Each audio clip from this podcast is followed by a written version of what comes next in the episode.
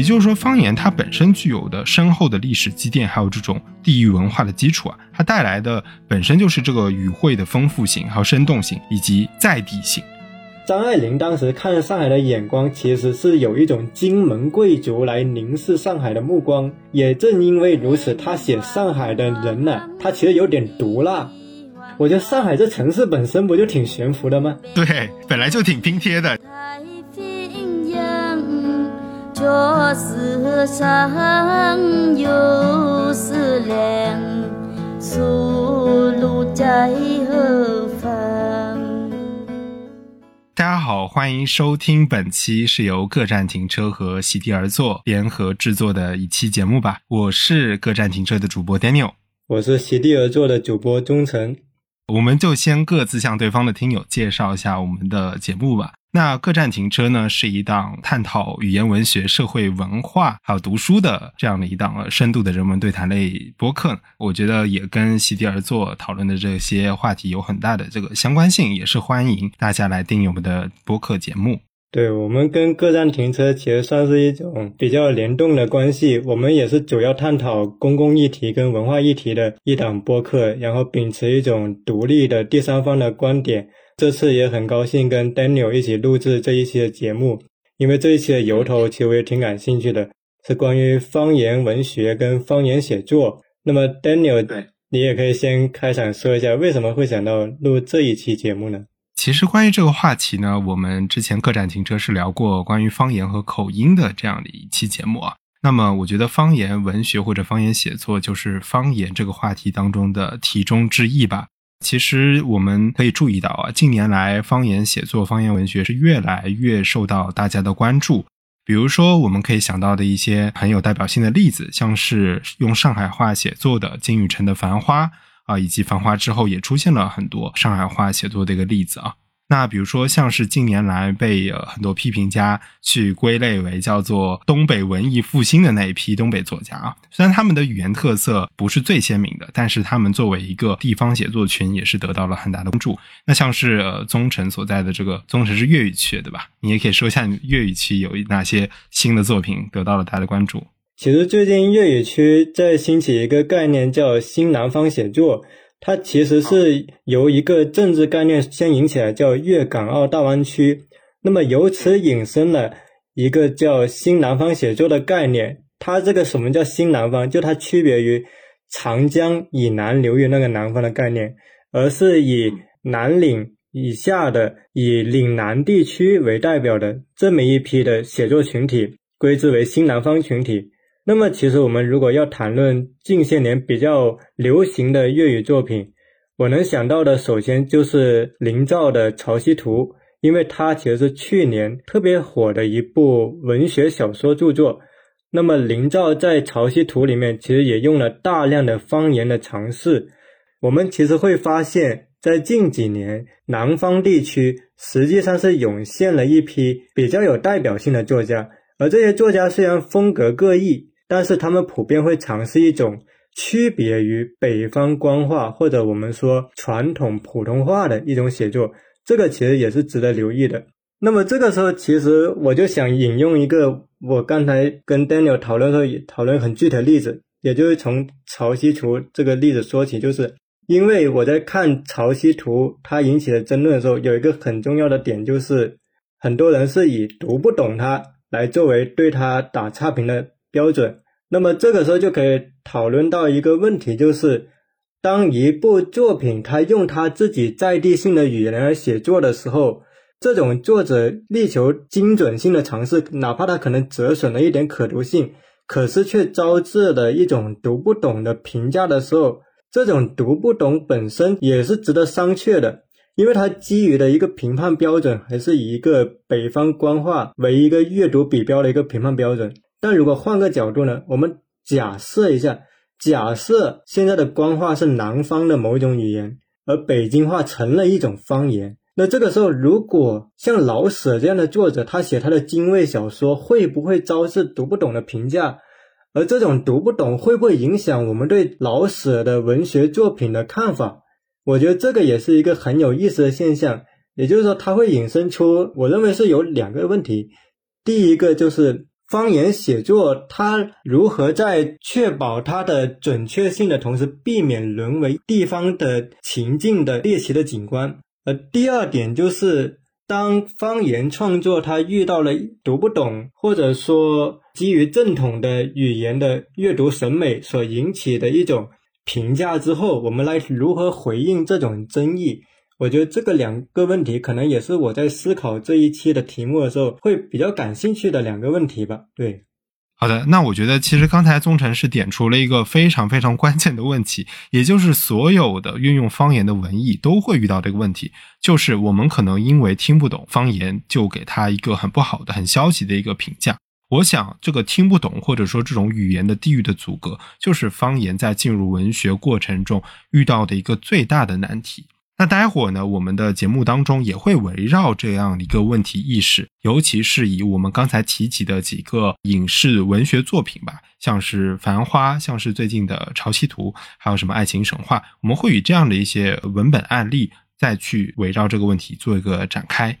我跟最近朋友谈论到一点，他其实用的例子是，我们今天都说粤语是一种方言，那他问我的是粤语它首先是语言还是一种方言。我其实很明白他说这个话的前置条件，因为当我们说粤语是一种方言的时候，实际上有个对象是普通话、官话是一种正统语言。也就是说当我们今天讨论到方言这个题目的时候，显然它是跟现代国家跟它官方语言的确立所无法分开的。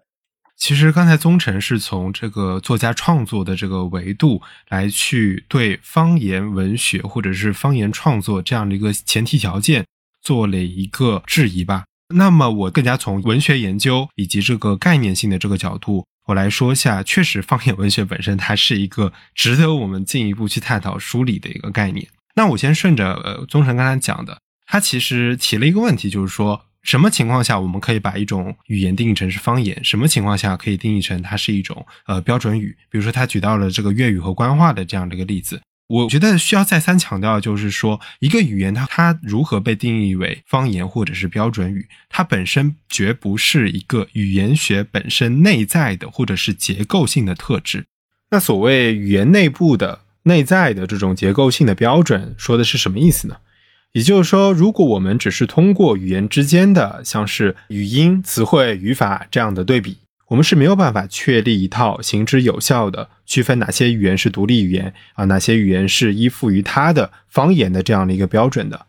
而判断语言与方言之间的准则呢，它往往就是政治性的了。那这种准则呢，它就涉及到比如说我们的行政中心在哪里啊，我们的权力安排是怎么样的，以及语言政策是如何实施的。那一种方言呢，它要经过各种各样的标准化、规范化，尤其是确立自身的一种书面语系统之后，它才能成为我们的民族共通语。那确认了这种民族共通语之后呢，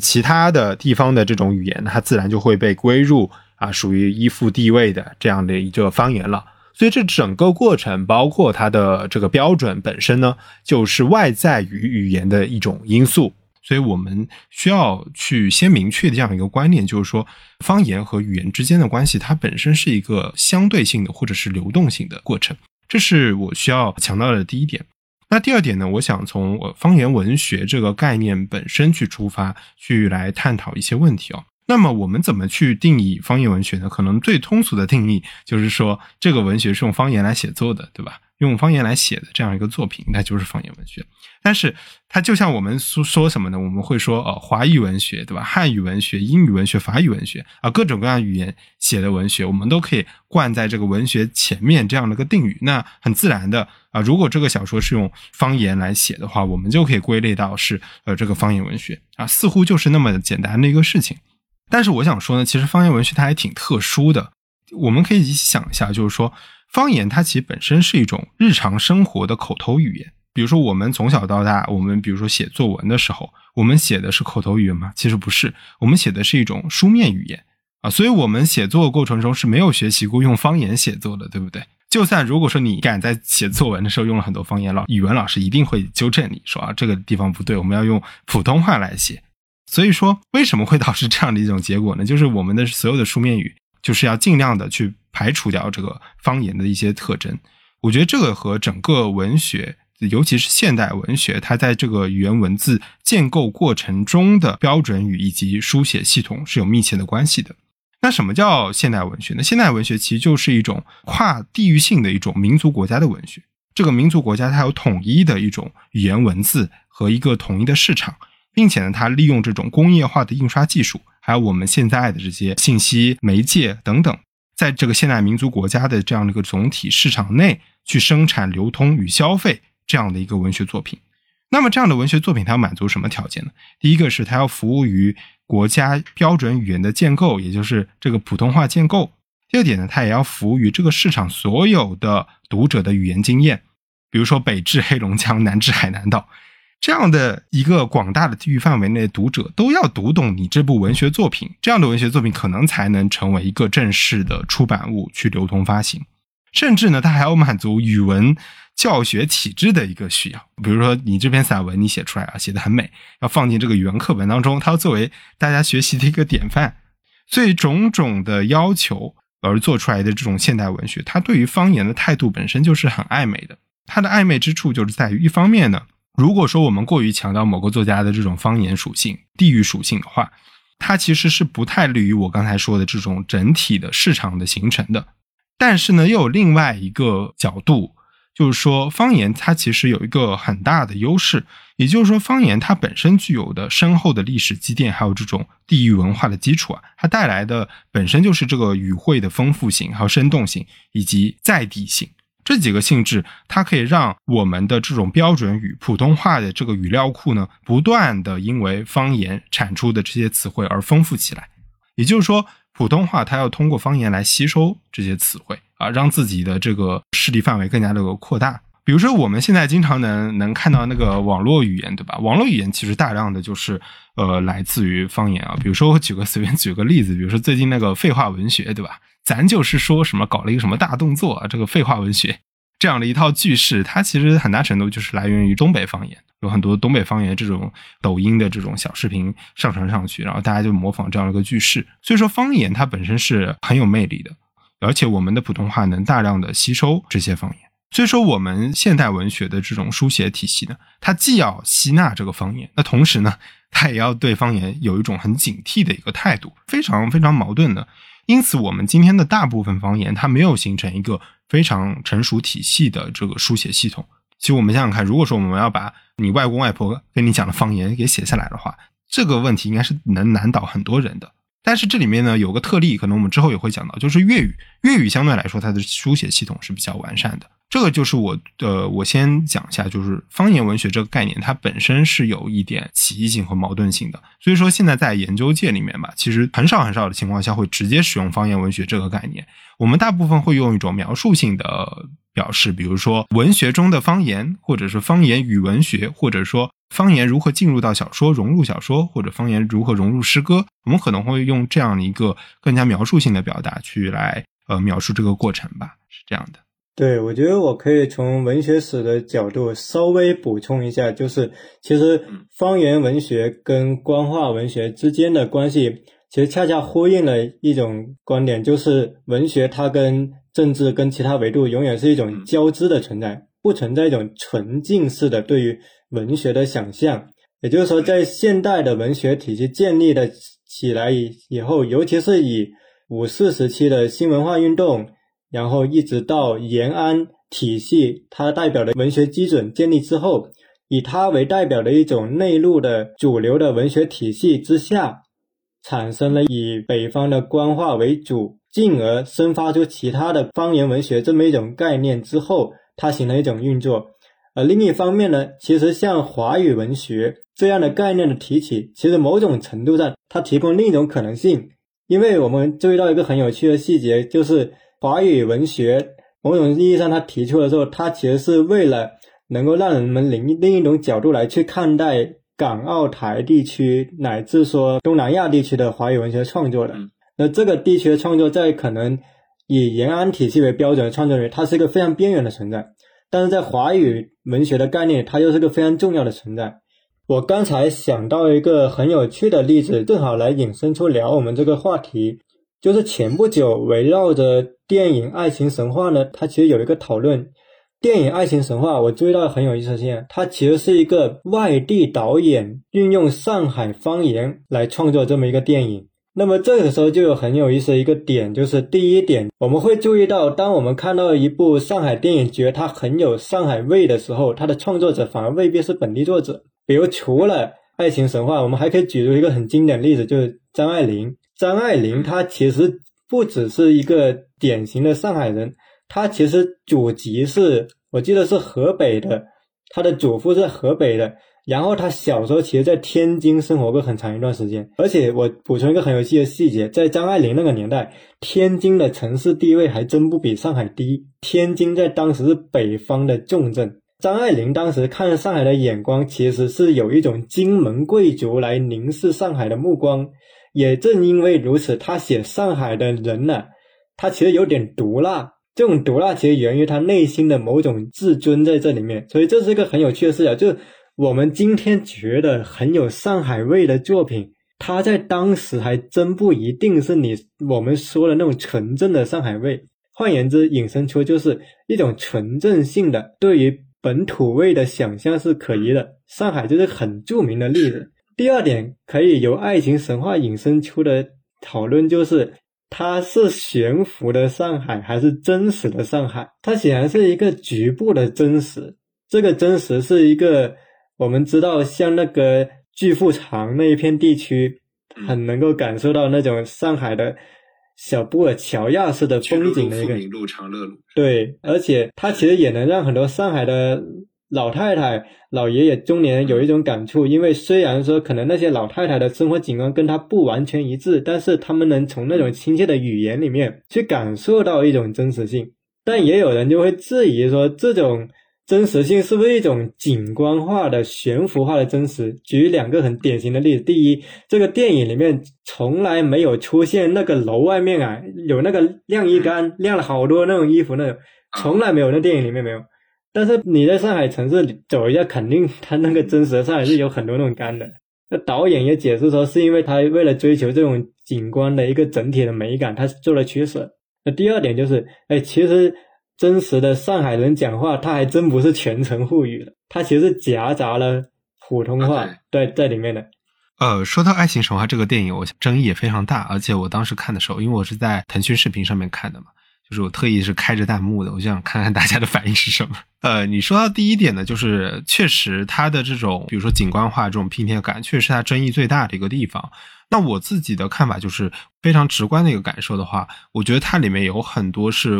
很熟悉的，就是非常上海在地性的一个东西在里面，只不过呢它把很多巧合凑在了一起，可能是为了营造一些戏剧冲突，或者是为了这种情节需求吧。比如说那里面的人的他的这种职业属性，还有他的社会地位，他的收入水平，像这样的一些人凑在一起的这种几率是非常非常非常小的。比如说他们的这种生活状态，比如说租房不收房租，比如说他们对于家庭关系的这种非常的开明，对吧？说的为了这种戏剧冲突，他做了很多取舍吧，可以是这么说。但是我又是觉得说，如果是你把单个人物给摘出来，就是说你单看某一个人物，他的这种语言，他的这种性格，我又觉得啊，他好像就是我身边当中的某一个人。比如说我记得印象很深刻的就是那个马伊琍那个母亲，对吧？她一回家，然后她开始劈头盖脸的说啊，什么什么房子啊，然后怎么说你的婚姻啊、感情啊，怎么样，就是那一段话的时候，我就感觉说，哇，好像就是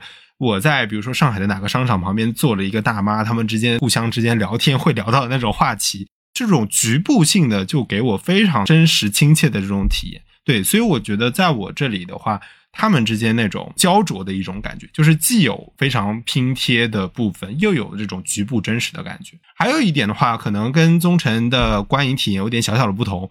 我自己感觉这部电影里面它是夹杂了好些普通话的词的，它的上海话和普通话的切换是有体现在里面的。这点我一开始还没注意到，后来呢是弹幕有人在骂这个事情，弹幕有人说，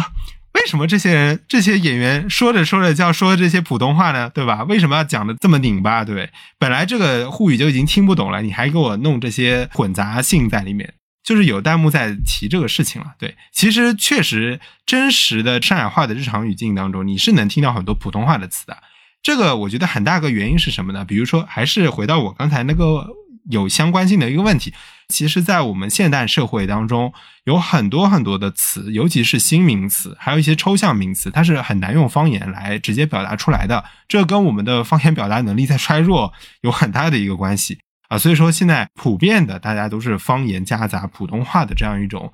情况会存在，所以这个可能跟宗成刚才所说的那一点稍稍有一点不同吧。对，我觉得 Daniel 这个补充其实是很有意思的，因为其实我对爱情神话是一个我觉得复杂，但是它又是个很值得讨论的例子，是为什么？它让我思考一个问题，文艺作品要呈现真实性，到底要遵循一种表象的细节的真实，还是一种精神性上的真实？像我其实非常理解你说马伊琍这些演员饰演的角色很上海，他真的很像我们身边的很多认识的上海人的那种样子。也就是说，其实我认同一点，爱情神话让人觉得他真，觉得他很上海，是因为他的人物是很上海的，他的人物的精神状态是很上海的。这也是我在跟朋友讨论这部电影它是否悬浮的一个差异点。我当时的观点是，我反而认为它的问题不在于它的悬浮，因为我看的时候我觉得它精神状态确实还挺上海，而且我当时有一个想法，我觉得上海这城市本身不就挺悬浮的吗？啊，对，本来就挺拼贴的其实。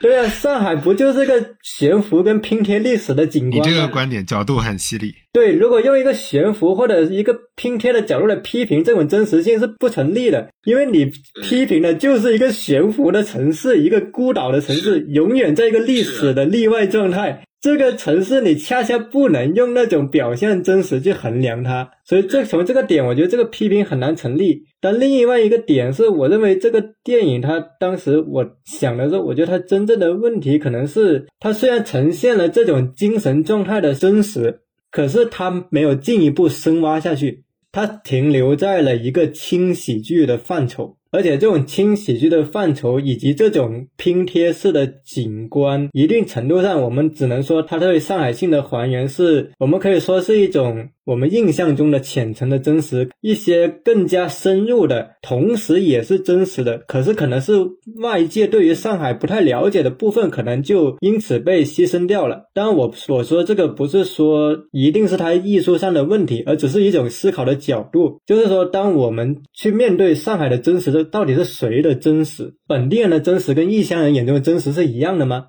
巨富长的真实跟定海桥的真实是一样的吗？显然我们会发现，不是说何者更真实的问题，而是谁的真实展现的更多的问题。是巨富长的布尔乔亚的真实已经被很大量的呈现出来，但是说像定海桥、像异乡人、像跟这种典型的上海景观不一样的东西，它被呈现的部分很严重的不足。而这个时候我才会说，我理解另一些人的看法是应该呈现那样的真实。他们的角度不是说批评你呈现是虚假的，而是说我们对于这种真实我们已经看到的很多。当然这是他们个人的观点，因为其实如果我们把电影结合一个文学史，我们会发现从杭帮庆的《海上花列传》到金宇澄的《繁花》，甚至包括陈乃山的《上海的书写》，其实关于上海的中产阶级、小市民性乃至他的中产跟以上的人群的书写是不缺乏的。那真正缺乏的是什么？但是我个人的观点，我觉得真正缺乏的是上海中产以下的人，跟典型的上海人不太一样，但是又大量存在于上海的这种人群。我们发现在文学史、在电影上，你自己想又挑不出多少部。这个我觉得是一个可以再去思考的问题，当然这个也是我对《爱情神话》这部电影的一个补充吧，在里面。对，其实你刚才说的这个拼贴的争议啊，这个是关于上海文学还有这种任何文艺作品一直以来有的一个争论。这个争论其实最激烈的还不是现在，最激烈其实是90年代末21世纪初，当时有一些标志性的事件，包括刚才你讲到这个陈乃山，还有跟陈乃山相似的就是这个陈丹燕，他们写了一系列这种关于上海系列的非虚构作品，还有一些纪实性的作品，他们的聚焦焦点也基本上你刚才说的这个巨富长。去副厂是不是个新的这个缩写，我都已经有点陌生了。当然就是指上海原来的法租界那块那个梧桐树种了很多那个梧桐区啊，主要是指那一片。比如说像陈丹燕他写了以前啊，比如说走进一家什么20世纪30年代开的面包店，回想起以前的什么往事，对吧？哪一个什么上海的名贵的小姐曾经在这里用餐，是不是啊？类似于这样的一些纪实性的散文，其实在90年代末21世纪初吧，那段时间还是很流行的。所以当时也有另一股风潮，就是像你刚才说的，那我们写这种非拼贴的啊，非常在地的，能代表上海更多数人的这样的一些居民区，比如说像是定海桥，像是这个工人新村、漕阳新村，对吧？还有像是苏州河畔的那些以前的一些棚户区什么的。其实不是没有人写啊，其实很多人写，像是陈乃生他之前也写过一部《穷街》。他像金宇澄，他早年做上海文学编辑的时候，他也编过一本叫做《城市地图》的这个短篇集，还有很多作者来写不同面向的上海，这个上海的版图当中啊，各个区域的这个上海有很多的尝试，对吧？那包括像是金宇澄他自己的那个大作《繁花》，也是在尝试去融合上海不同区域的这种所谓的这种阶级的这种沟壑，还有这种不同的这种上海印象带来的这种撕裂感吧。比如说他有去写文革时期的这种朝阳新村，还有这种50-60年代的像是大字明中啊，就是这个苏州河沿岸啊，这些棚户区啊，这种老弄堂啊，他在他的小说里面做了一个很多的一个融合。其实我觉得各个面向都有在写，对，都有去尝试，只不过就是说你说写那种更加底层的更加下层的这些阶级，他们这样的一个成功实践并不是说特别多啊，相对来说啊。那最近一个比较成功的例子，当然我刚才说的金宇澄是其中的一个，还有一个就是那个王占黑他写的这种工人新村的那个社区，我觉得写的也是非常非常成功的。那其实像之前，虽然王安忆他没有专门说我要去写底层或怎么样，但是在他小说当中有一个人物角色是一直贯穿的，也就是保姆这个形象。他很喜欢去写保姆，那么保姆他就是在游走在上海不同街区不同人家里面的这样的一个，相当于在用他的话来说就是一个信使，就是传递信息的这样一个使者，像一个信鸽一样的这种信使的一个角色。他很喜欢去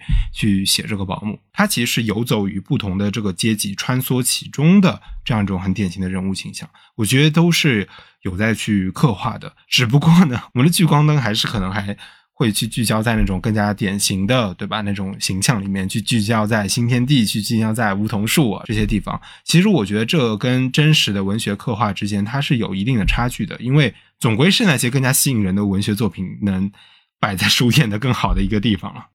对，你说到王占黑，我觉得确实是个很好的补充。像跟他同一时期创作的沈大成其实写了很多小职员，那么小职员也是一个很值得被书写的群体。也就是说，我觉得可能这个问题更准确的表述就是，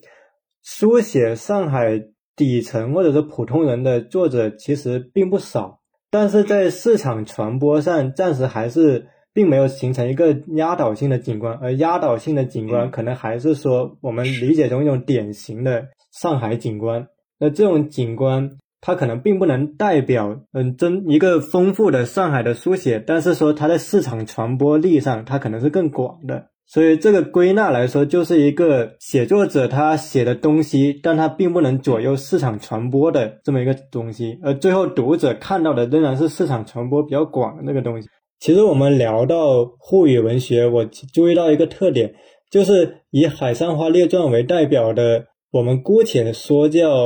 吴语区文学，它并不是用纯正的上海话去写作的，这个其实是个很有意思的特点。像 Daniel， 其实你可能研究《海上花列传》《繁花》比较多，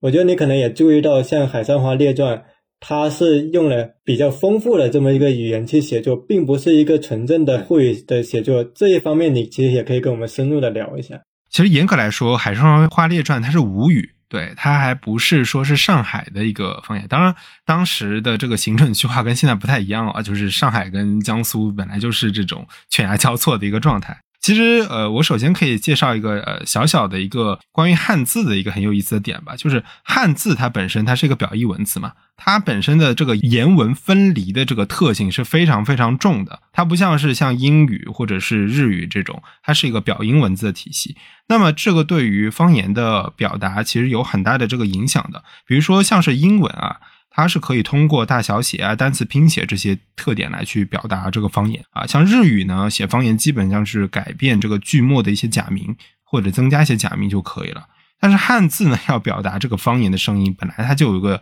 天生的劣势，这个就是汉字的这个言文分离的特点啊。所以说，比如说我们要表达一个这个声音，可能我们要重新造一个字，但是在汉语里，尤其现在是计算机输入这个汉语当中，造新字的成本是非常之高的啊。那这个跟海上花列传有什么样的关系呢？海上花列传呢，它被五四当时的那些知识分子称作是什么呢？就是吴语小说的第一本杰作啊，或者说是中国方言文学的第一部书，有这样的一个非常非常高的评价啊。但其实海上花列传用方言怎么说呢？在它之前也有不少的例子，比如说我们非常熟悉的这些古典旧白话的小说啊，《红楼梦》《水浒传》《金瓶梅》《三侠五义》而这些作品当中，他们的人物口白都有相当的地域方言的这个特征，至少我们读起来它不太像是官话的那种一般性的一种表达。那为什么海上花列传它会被认为是方言文学的第一本书呢？那这个里面呢，我觉得有两点原因。第一点呢，海上花列传它的成书的时间啊，差不多在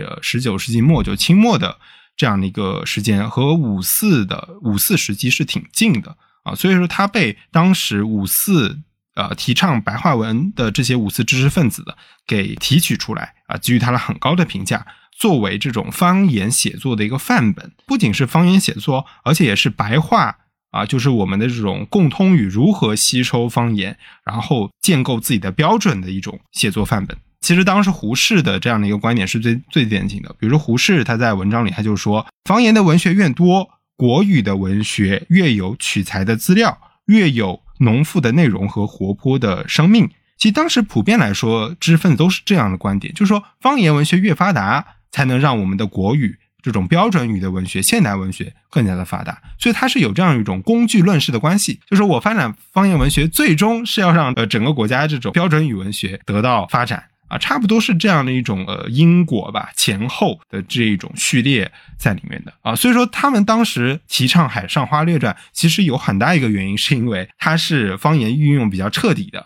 啊，然后呢把它作为一个典型案例说啊，大家可以按照这样的一种范本去创作文学。所以说当时的方言文学是有了一个很大的一个提倡吧，这个是我们今天难以想象的啊。还有第二点呢，就是海上花列传它在方言使用上呢，就像我刚才说的，我们汉字的这样的一种书写系统本身就决定了汉字没有办法完全的表音，也没有办法完全的模拟我们平时说话的这种口语，是这样的一个特点。所以说海上花列传它采取了一个怎样的方法呢？就是说它在叙述语言，就是除去人物对话之外的这些语言，它基本上用的还是官话，但是呢在人物对话的这个方面，它基本上用的是苏州的这个叫苏白，苏州的口白。它里面大量的人物，比如说像是妓女，像是官人啊，这样的一些人物基本上都是用苏州口白来呈现的。而且尤其是在这个人称，他人物对话里面的人称和句末的这些语气助词上，他用了大量的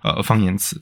但是呢按照今天的眼光看来呢，有很多人就批评说他其实用的也不是很好，增加了我们的阅读难度。主要是什么呢？就是他把汉字当做了一个声符，就是声音符号来去表音，他跟用的汉字本身的一个意义呢发生了一个脱离。所以说今天我们在读海上花列传的时候，其实还是挺吃力的，因为我们看着那些汉字它表示的那个音，如果说我们不懂这个苏州或者吴语或者上海话的话，我们基本上是很难去读懂它里面想要表达的是什么的。这个就是把汉字表意文字作为声符这样的一个运用上造成的一个问题吧。所以后来不是那个张爱玲嘛，把它就是翻译成国语了嘛。张爱玲翻译成国语后就是稍微好读一点，但是其实这个翻译过程本身还是挺艰辛的。所以说不管怎么说，我们就算说海上花列传它是方言小说，但是它其实也并不是那么的纯粹，它基本上只是在这个人物的对话当中用了这个方言。那这个宗成对这个粤语的了解应该也有这个类似的情况吧？对，我其实可以在说到粤语之前，我可以稍微补充一段。其实上海话它本来就是近代以来上海周边江浙两省多种语言的融汇，换言之，并不存在一种很久的纯正的上海话。现代意义上的上海话，它本身就移民形成一种都市语言。因为我最近在看王力等学者他写的语言学著作，他就指出来，上海本地原有的方言，比如说像京山话、普通话、南汇话、嘉定话，跟今天的上海话可能还不太一样。今天的上海话其实融合了很多像苏白，或者说像国外的一些词汇传来的一些舶来品的，那么这个其实也是可以值得留意的。那其实说到可能我比较熟悉的像我们家那一带，也就是我们说的岭南地区，一个很有意思的现象就是广东境内它其实分布着三大方言：客家话、潮汕话跟粤方言。那么客家话它是主要分布在粤东、粤中和粤北等客家地区，它是以梅县话为代表。潮汕话它是主要分布在粤东潮汕地区，以潮州话或者汕头话为代表。而粤方言呢，就是在珠江三角洲、广府地区以广州话为代表。我这里可以提一点，就是粤方言它可能还会分成像广州白话或者像我们家那湛江白话，它虽然可能外地人听的差不多，但还是有点微妙的不同在里面。像我老家湛江，它其实是融汇了不同的方言，比如说粤语，或者说客家话，甚至说像俚语，就海南岛那边传来的语言。而且它以前因为是法租界的缘故呢，它可能还有一些法语舶来的一些词汇现象在里面。所以我们就会发现，哪怕在广东这么一个地方，它也是不同语言的熔炉，也就是说不存在一种纯正的广东语言的景观。像我们今天看到一些粤语小说，说句客观话，他们其实也是迎合了普通话读者对于粤语的想象的。他用的是一种纯正的广州白或者说香港话来写作，但是呢，真实的广东人他讲话呢，可能还不完全跟那个一样。当然我很理解他们这个创作诉求，因为如果我们真的用一种原教旨式的真实来要求作家的创作的话，第一它很不客观，第二它反而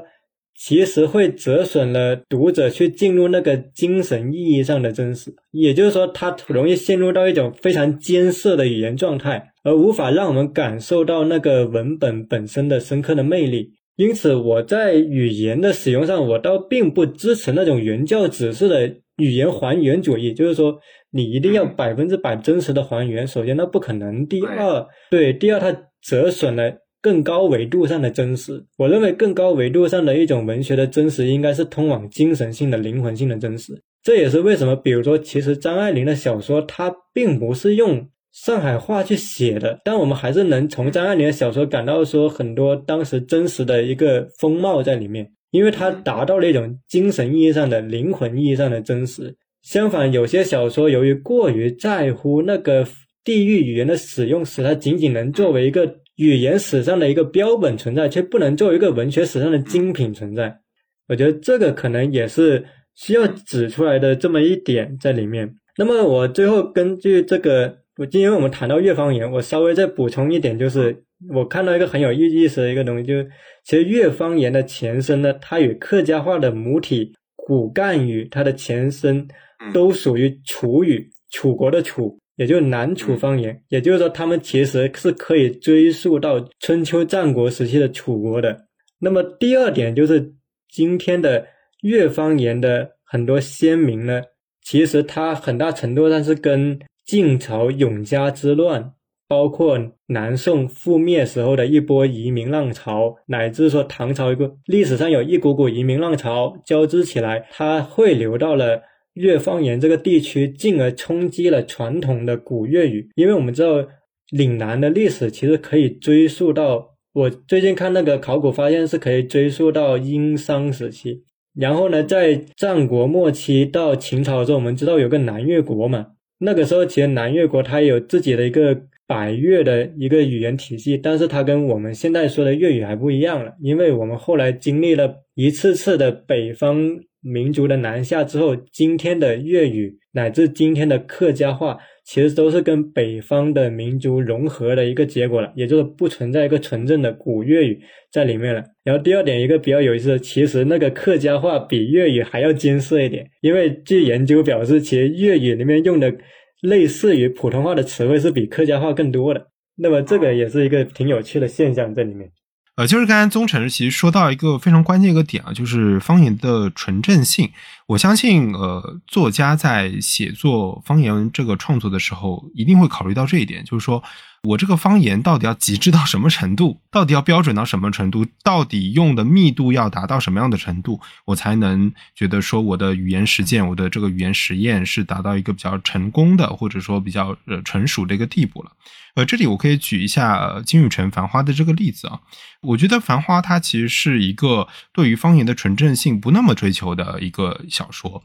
为什么这么说？它其实创造了很多突破的一个地方。比如说我刚才讲到《海上花列传》啊，《海上花列传》它是一个小说人物的语言和叙述语言分开的一种语言啊，一个用苏白，一个用官话，还有一个就是它用了很多大量的人称代词的这个方言。比如说大家都知道第二人称你是侬，这个都是大家耳熟能详的这种方言，但是大家可以发现在《繁花》这部小说里面没有一个侬字，或者是没有一个表示第三人称的一字，就是都没有这种人称代词，就是这种非常标志性的大家都知道的这种方言词反而是不出现的。而《繁花》采取了一个什么策略呢？首先它把叙述语言和对话语言它融合在一起了，所以整部小说你只能见到句逗，就是句号和逗号啊，没有什么引号啊冒号啊，这些基本上都没有。还有一个就是它避免了人称代词、语气助词，还有那些生僻字。那有语言学家去总结了一下，说它是把虚词全部都舍弃了，只保留实词。实词也就是动词和名词。我觉得它改造的最成功的一个词啊，就是这个不响。现在大家都知道不响是什么意思了，就是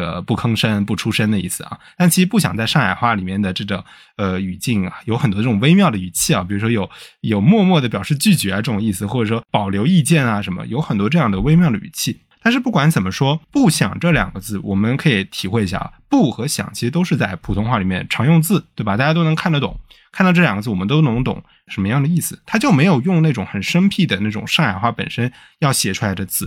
为什么呢？因为它在《繁花》初稿的时候，它其实跟一些，它初稿是在网上论坛连载的嘛，对吧？它还跟别人去争执过这样的一些事情。因为有些那种比如说这种地方主义者，他是非常维护方言那种纯正性的啊。他说你不能用这个不字，对吧？你用那个上海话，比如说海上花列传发明的那个怎么表述呢？左边一个要，右边一个勿啊，就是请勿什么的勿啊，就是那个字。你应该用那种就是非常纯正的方言字，你才能算是方言的写作。但是呢，其实作家在这个过程中，他就要做一个小小的一个取舍，就是说我可能要舍弃一部分的这种纯正性，但是我追求的是这种更加广泛的地域的读者能阅读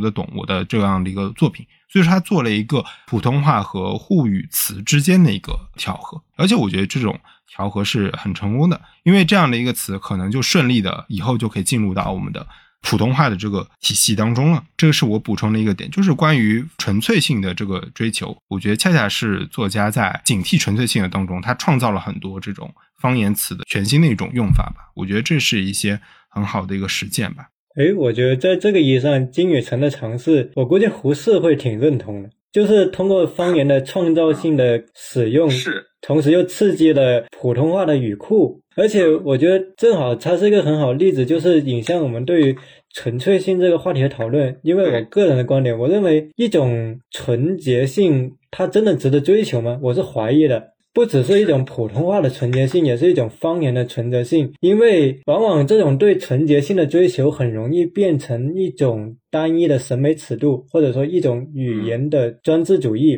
这种语言的专制主义是只有我这个是纯洁的，你这个是不洁的，然后他就用我是纯洁来打压你这个不洁的，觉得你这个就不规范啊。就规范这个词，我觉得规范这个词就很值得琢磨，啥叫规范呢？我们就比如说就回到这上海的地区，就因为你比我早来这么个地方几十年，然后你用的其实也是改造后的语言，你这个就叫规范的吗？如果在100年前的人看来，是不是你这个其实也是被改造过了呢？换言之，语言尤其是地方的语言总是在不同的流动跟改造中进行的，它甚至没有完成时，它永远在进行。比如我们今天的流行词内卷，我们觉得是个新词，会不会过个时间它就变成一个很常态的词呢？就我记得内卷刚刚出来的时候，大家起来争论它这个用法用错了，因为一开始这个学术术语它可能不是这么个意思，但其实很有意思，现在大家慢慢的用习惯了。所以我觉得对于纯洁性的一种追求可能也是值得怀疑的。而第二点就是从一个创作的角度来说，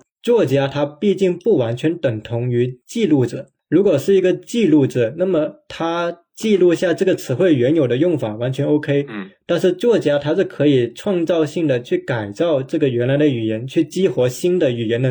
一个活力，这个活力如果他经过读者的检验是可以接受的，那么我觉得这种尝试也是完全的 OK 的。像刚才 Daniel 我们也谈到了，像林兆的潮汐图它引发了一个读懂的争议，但如果我们细究潮汐图的文本，它也不是用一个纯的粤语写作，它其实分成三个部分。第一个部分呢是融合了古粤语，融合了那个客家话跟广州白话，我们可以说是这三个部分人最晦涩的一个部分了。然后第二部分呢相对没那么晦涩，但它依然有比较多的方言的尝试，这个时候它可能比较符合我们传统认知里的那种对粤语的想象。然后相对最好读的就是第三部分，也是读者感受可能觉得最酣畅淋漓的，就是那个小说中的巨蛙，它可能从澳门又辗转去到了欧陆，这么一个段落里面，我们会发现其实潮汐图的语言又变成了实际上是非常好读的一种，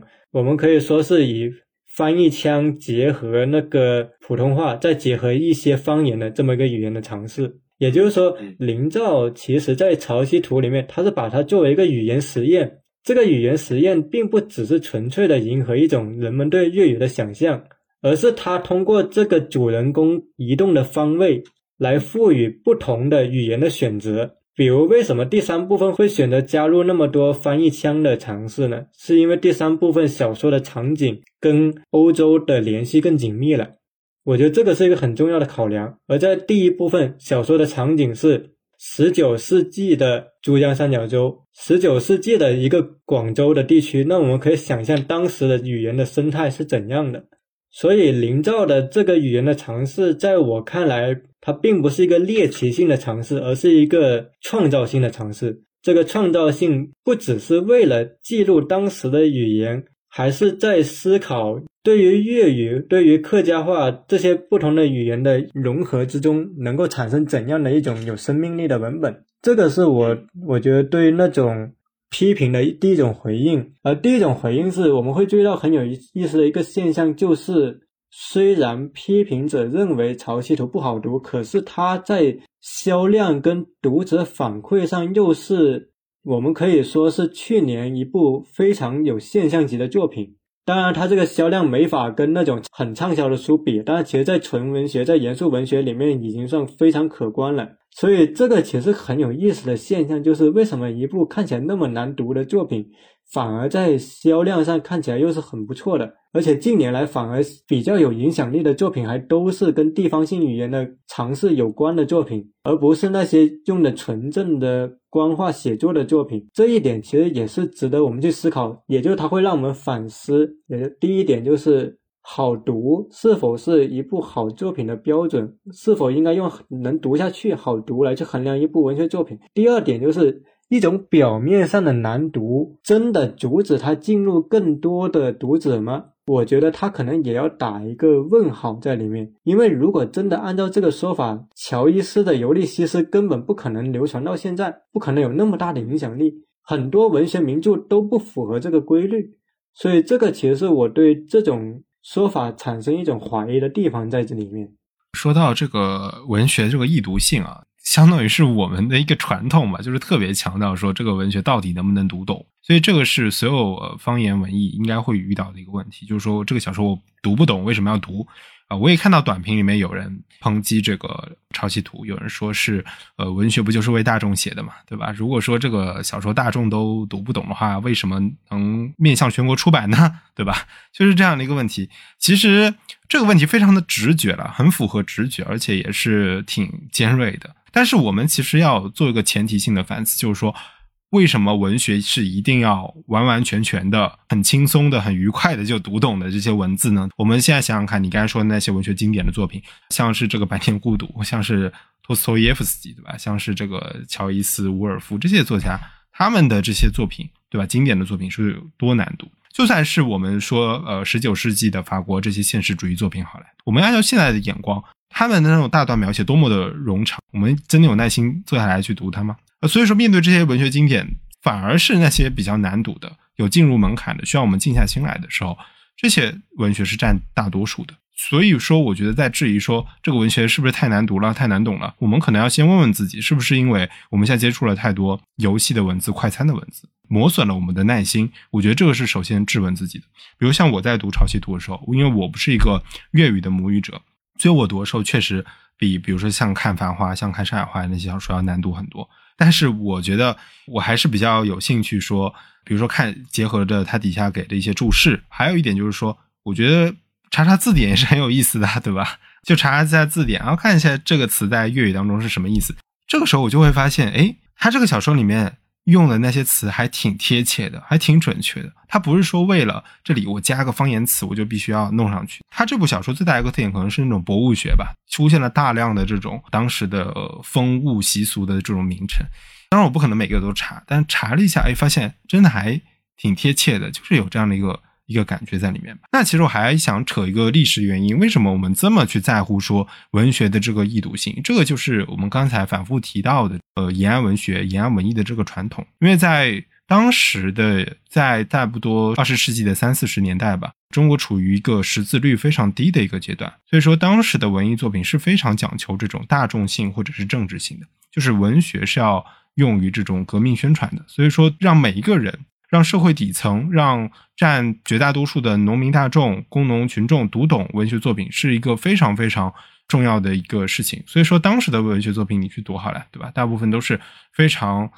易读的。但是这样的一个文学要求的话，它也是有一些牺牲的，比如说作家本身他的一种语言风格和他想去做的语言实验可能就会受到一个很大的一个挑战。他不能用自己熟悉的语言写了，他可能要屈从于大众想看的那种语言。那么这个对于文学的艺术性和自律性来说，肯定是一种莫大的损失。但是在当下呢，我们想想看，当然我们不是说不要大众性了，我相信每个作家在写作的时候，等一下可能也想问问宗辰在这个方面有没有自己的一些创作体会啊，就是说会不会在方言创作当中去衡量这种受众的这种易读性，对吧？我相信其实每个作家都会把这样的一个想法去贯穿于自己的写作过程中。但是我觉得与此同时，我们在当下也应该更加注意说文学的语言到底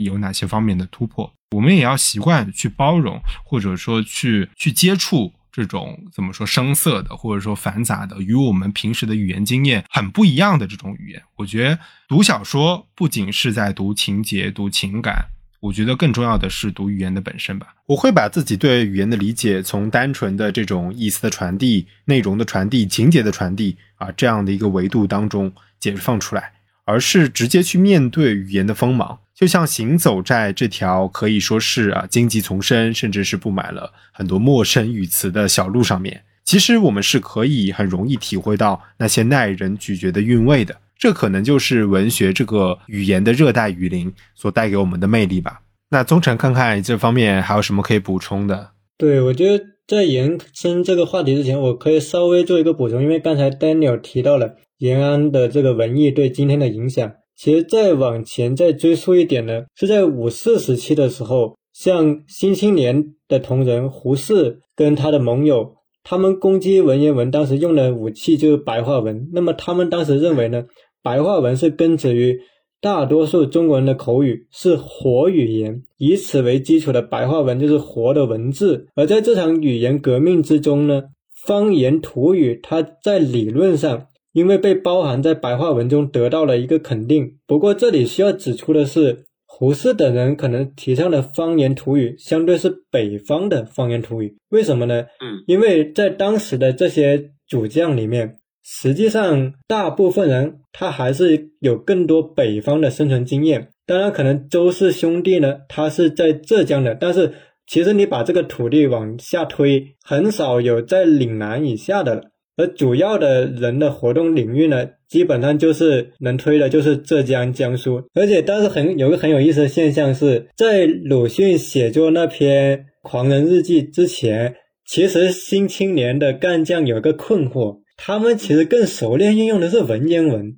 但他推崇的是一个白话文，而这个时候白话文没有诞生一个影响非常广的一篇小说或者是一个大众阅读的东西，这时候就出现一个理论跟行动的矛盾。也就是说他那么推崇白话文，为什么你们可能还是用一种文言文或者半白半言的写作方式来写作呢？这个时候鲁迅的小说诞生就显得非常的对他们重要，非常的有价值，他们有了一个证明自己的实践的文本。也就是为什么鲁迅在新文化运动里面有一个非常标志性的地位。而当时其实还有一个值得注意的一个运动是周作人、刘半农为首的北大歌谣研究会，他们提倡和收集各地的猥亵歌谣。简单来说，他们其实是提倡收集那些被传统的那种正统的叙事所忽略的删改的一些地方的歌谣的作品。其实从这里面能看出来他们对于一种方言文学的一种追求，但是这个方言文学追求是要服务于他们所谓的活跃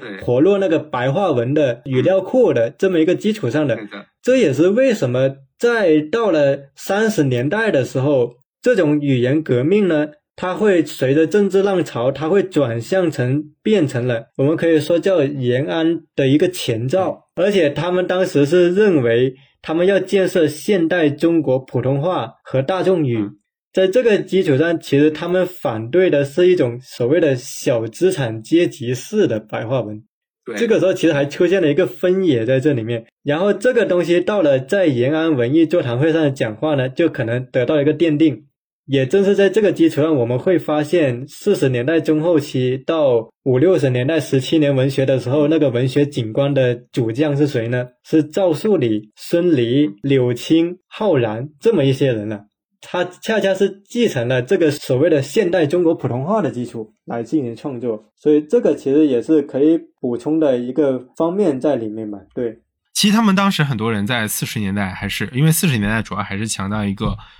我们要用工农群众的语言去写作嘛，这里面就有很矛盾的地方。比如像赵树理，他基本上40年代还是一个被广泛推崇、被作为范本的一个作家，因为他的语言是非常的生动活泼，非常具有地方性的。但是到了50年代，尤其是55年确立了这个普通话这个地位以后，他的这个文学写作一下就变得尴尬起来了。所以就是现代文学在面对整个这个方言的时候，它一直就是一个很矛盾的、很摇摆的姿态。就像我们刚才说的，五四的那些知识分子，虽然他非常推崇这个方言，但是他至始至终他那种语料库的思维是非常的浓厚的。那语料库的思维的问题是什么呢？比如说像我们现在，对吧，这个普通话已经不太影响我们的日常表达了，我们还需要去从方言借鉴这些很生动活泼的语料吗？对吧？我们是不是还需要呢？那如果不需要的话，那我们是不是就可以把这些方言文艺都给排除在我们的视野之外呢？这就是一个很严峻的一个问题。显然就是语料库这种工具性的思维是不能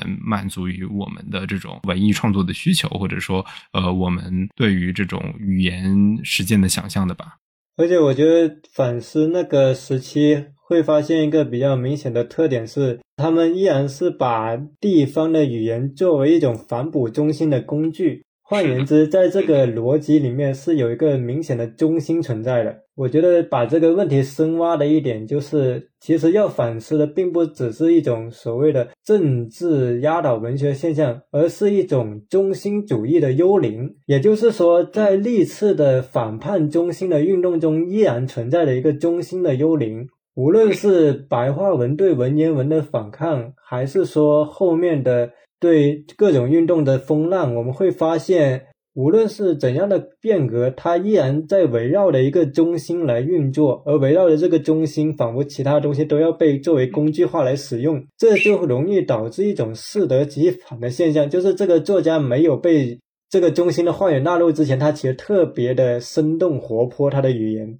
你像老舍的语言，像那个我们刚才说的赵树理的语言，像那个写那个戏剧的曹禺，但是呢，当他们心中有一个要服务的对象的时候，他的语言反而就变得别扭了。这个其实也是文学创作里面很有意思的一个地方。甚至不仅是创作，他们还自己修改自己的作品，把它语言改得更加的，我打引号的规范，改得更加的标准，很多人是这样做的。某种程度上是用一种政治宣传的逻辑来去改文学，但文学它反而是个反规范的东西。这里可以回到刚才说的方言的纯正性的问题上，如果说我们特别追求方言内部的一种纯正性，比如说林兆在写这个粤语的时候，他一定要用最纯正的广府的粤语，或者是香港的粤语，或者是澳门的粤语的时候，这里面又会出现一个新的中心性，那我们可能这个时候又要拿什么广州粤语词典来怼到他面前说啊，你看你这里的用法不太符合广府粤语的这个用法，对这些作家去说你的这个方言使用又不规范，又不符合我们的字典了，这个时候就会产生一个新的中心性。所以我觉得很多作家他本身就是有点反，用一个便利的词就是反词典，反这种规范性，就是在我的文学创作中，我就是要融入不仅是单一的一种方言，甚至是不同方言的混杂。比如说我觉得上海作家在这方面做的，比如说他不仅上海话，他甚至有一些苏北话，或者有一些其他地方的一些方言全部融汇起来的这样的一个状态。像我觉得潮汐图在这方面的这个尝试也是很耐人寻味的。你刚才说到它有融入很多这种古语或者是粤语客家话揉杂在一起，我觉得这个本身就是语言的多样形态必不可少的一点，而不是说我单一强调说我必须要有某一种标准的方言。我觉得这个也是和用标准的普通话去写作一样的这种中心主义的迷思吧。不过我其实也在思考，就是在今天我们姑且说是在地性语言的创作，它还会面对一个更大的挑战，是因为今天尤其是内地的市场对现代主义的文学尝试其实越来越收窄了，也就是说现代主义的跟传统的现实主义的写法不同的写作尝试，它可以得到支持的余地越来越小了。我觉得像林兆的写作，它虽然是成了一个现象，但是呢不能因此把它推到说像粤语区的文学就多么被市场重视了，它可能是一种幻觉。因为他林兆这个作品其实某种属于一种幸存者偏差。那其实回溯到去年，除了林兆这个，我们可能再加个马家辉的《龙头凤尾》什么的，还能数出多少部粤语的作品在大众上有收获的呢？不一定的，尤其是对比东北的作品那更不能比了。所以这里面有个幸存者偏差在里面，我们会发现为什么东北的方言的作品更能够取得影响力上的成功，因为东北的方言相对跟普通话它就是更接近一点嘛。那么像粤语或者像其他的南方的语言在大众上就可能更加的难以接受一点，导致它在市场上的传播会非常的受限，尤其是在今天流量为主的逻辑是无可忽略的情况下，作者很多时候他很难证明自己的尝试有意义的。为什么？因为显然在他没出名之前，他这个肯定读者不多，那他读者不多，他怎么证明这个东西是有创造力的呢？而且尤其是我们面对的文学景观是，我们可能要么在市场上取得成功，要么在所谓的我们姑且说叫所谓的纯文学平台上取得成功，批评圈。对，你比如林兆的《潮汐图》，它是在收获发表的，我们都知道收获在纯文学圈的地位，对吧？而且这个《潮汐图》我没记错的话是在上海文艺出版社出版，但是其实他的团队，他的编辑老师之前也在理想国工作过，林兆的第一本书就是在理想国出版的，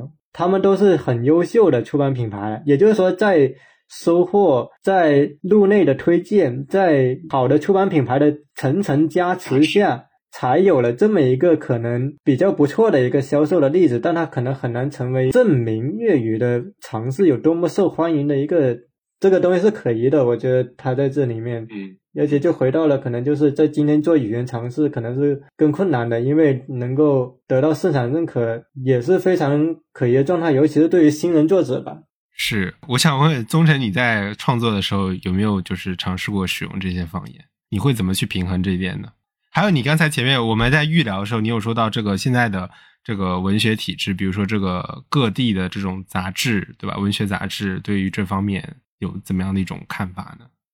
我觉得具体来说的话，相对来说做方言实验的作者很容易得到他那个省份的文学刊物的支持，因为你比如说像广东地区现在他的杂志会推一些本土的做粤语尝试的作者，但是很有意思，如果你这个粤语尝试的小说你推到广东省以外就特别难发表。为什么呢？因为现在内地的文学刊物它是这样的，它容易形成一种我们姑且说叫隐隐的地区的区分。你比如说我一个上海的这么一个刊物，我要体现出某种上海性，而且因为这个种种的扶持政策，那肯定相对上海江南地区的作家要在这里更加的露面嘛。那你像广东地区可能也会有这样，像东北也这样，那么它就会形成一个现象，就是新人作家如果你不能在你自己省份的刊物出来的话，你在别的省的刊物会特别困难。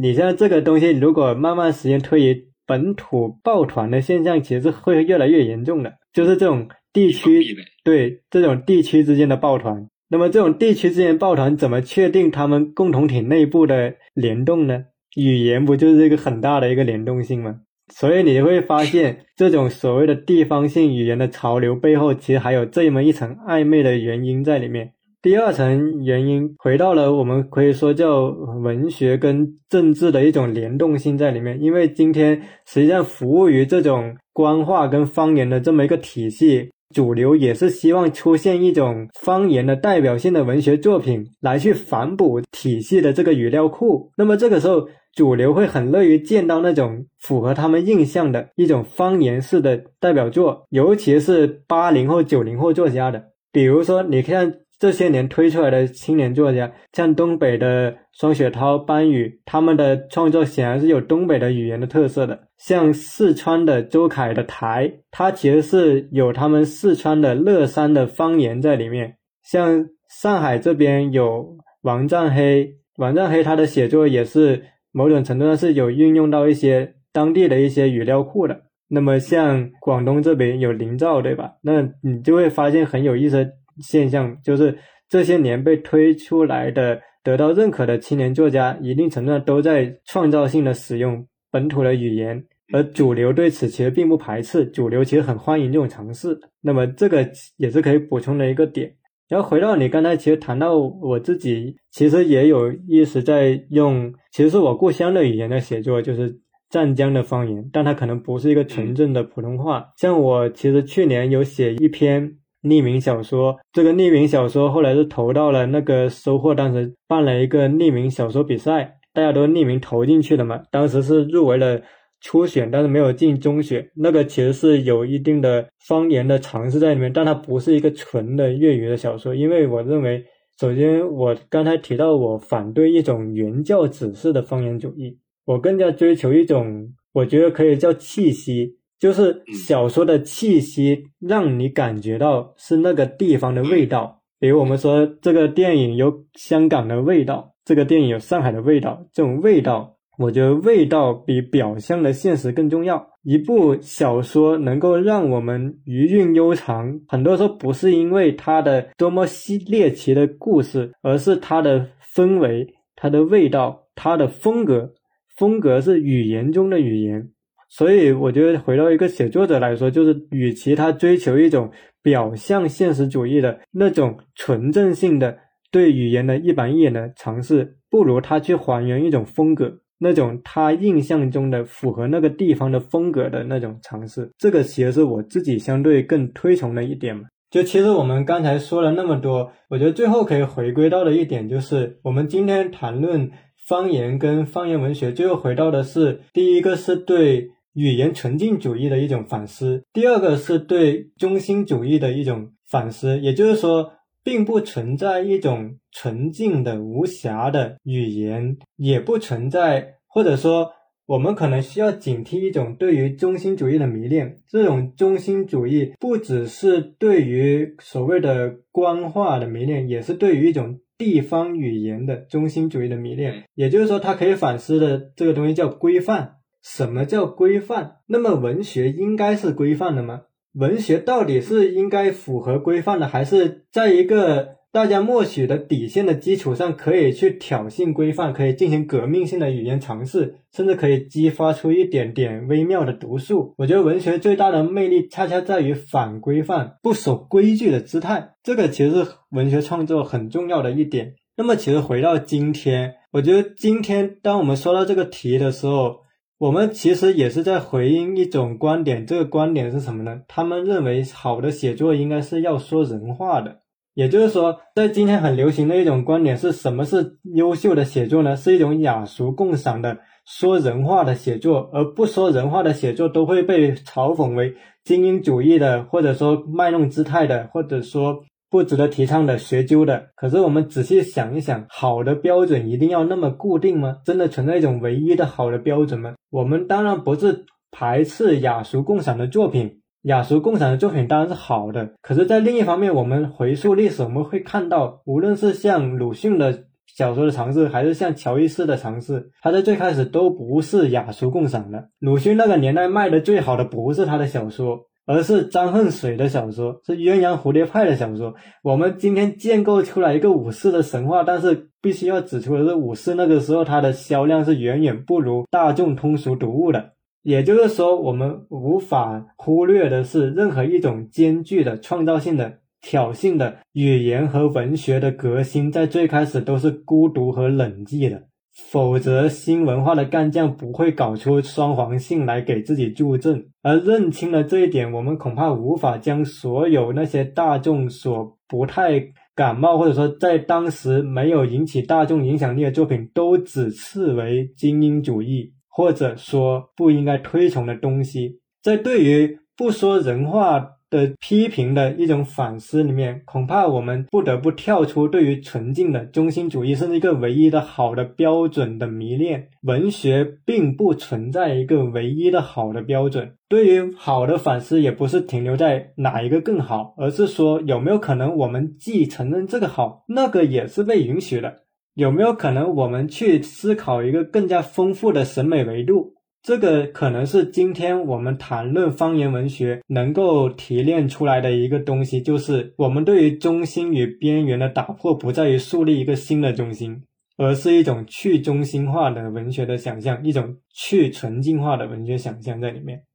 宋晨这个总结非常的有深度啊，就是我接下去稍微补充一点，你说的这两点我都非常非常的赞同。第一点就是要破除这个语音中心主义的一种迷思。第二点，不要走入另一种新的迷思，就是追求这种方言的原教旨主义。我觉得这也是我今天特别想表达的一点。尽管我们今天在表达中不停的使用方言文学、方言创作这样的词啊，但其实我觉得方言文学这个概念本身，它就是一个浮动的、流动的、具有很强的相对性的，没有一个固定的标准的。就是有可能有些人会说，因为你的这个文学没有100%的使用粤语、吴语或者某一种方言，我们就说你不是方言文学，或者说没有符合字典的上面的一些使用规范，我们就来去反驳、去质疑，给他一个很低的分数。我觉得这样的对于语言的文学语言的想象都是非常的狭隘的。我觉得文学的语言它没有一个说固定尘封的标准啊，这个是好，这个是不好，或者说我们看得懂的就是好的，看不懂的就是不行的。对，我觉得它就是不断的在去突破自己。我相信每个作家都是很乐意的去做这样的一个语言实验。但是我觉得作为一个读者或者是批评者的话，我们如何去面对这样的语言实验，对吧？以什么样的姿态，以什么样的一个读者形象去面对、去阅读，我觉得这个是我们必须要去思考的一个事情。那我们今天其实也是聊了非常多，我们最后其实可以稍微做个小小的总结吧。对，我们先从了比如说方言的这个具体一个概念，它在历史上是如何生成的。那最早我们聊到的方言文学可能可以追溯到这个海上花列传，当然不止海上花列传啊，只不过是海上花列传被五四的那些知识分子作为了一个什么建构白话文学的一个范本被提出来。对，然后之后我们也是稍微的提到了，比如说像30年代大众化时期啊，瞿秋白曾经提过大众化和普通话的这样一些概念，然后40年代的延安文艺是把这样的一个大众化的方针给通过这个文艺政策的形式确立下来，然后之后呢又进入到了我们这个普通话确立的一个阶段吧，就是推广普通话。所以说基本上在很长的一段时间内，我们的作家包括我们去阅读的文学都是在这样的一个状态中，所以怎么说呢，我们长期以来都是受到这个普通话文化还有这种阅读材料的一个影响吧。大部分人是没有这个阅读经验的，也不会说我去主动的找说一个方言文学的作品来去阅读，毕竟这样的作品还是少数吧。但是不管怎么说，我们今天还是聊到了很多很具体的一些案例，我相信大家通过这些案例也能去找到自己的一些阅读线索吧。也就是这大概10来年的时间里，像宗成刚刚讲到一些背后的原因吧，有些比如说文学体制的文学杂志的地方的推广，包括作家自己的一些发掘之类的种种的原因合力在一起，让我们今天看到了更加丰富多元的方言文学的一个面貌吧。看看宗成有什么补充的。我暂时没什么补充了，就是也许我们不去问好的文学是什么，而是我们只需要开阔自己接受文学的标准，去发现更多不同的可能性，那样就挺好的。我觉得文学不是一个给定答案的东西，而恰恰是打破我们对于一种唯一的真理观的想象的东西。在这个基础上，也许文学能带给我们更多不一样的体验，它没有一个唯一的好的定义。在这个基础上，我会说文学的魅力是反规训的、反收编的。那非常感谢大家今天收听我们客栈停车还有席地而坐做的一期这样的联名节目，那也非常希望双方的听众能互相就是关注一下对方的这个频道吧。大家对方言和文学之间的关系以及刚才我们提到这些案例作品有什么想法呢，都非常欢迎在评论区当中与我们互动。那我们本期节目就到这里，那我们就说声再见，拜拜拜拜。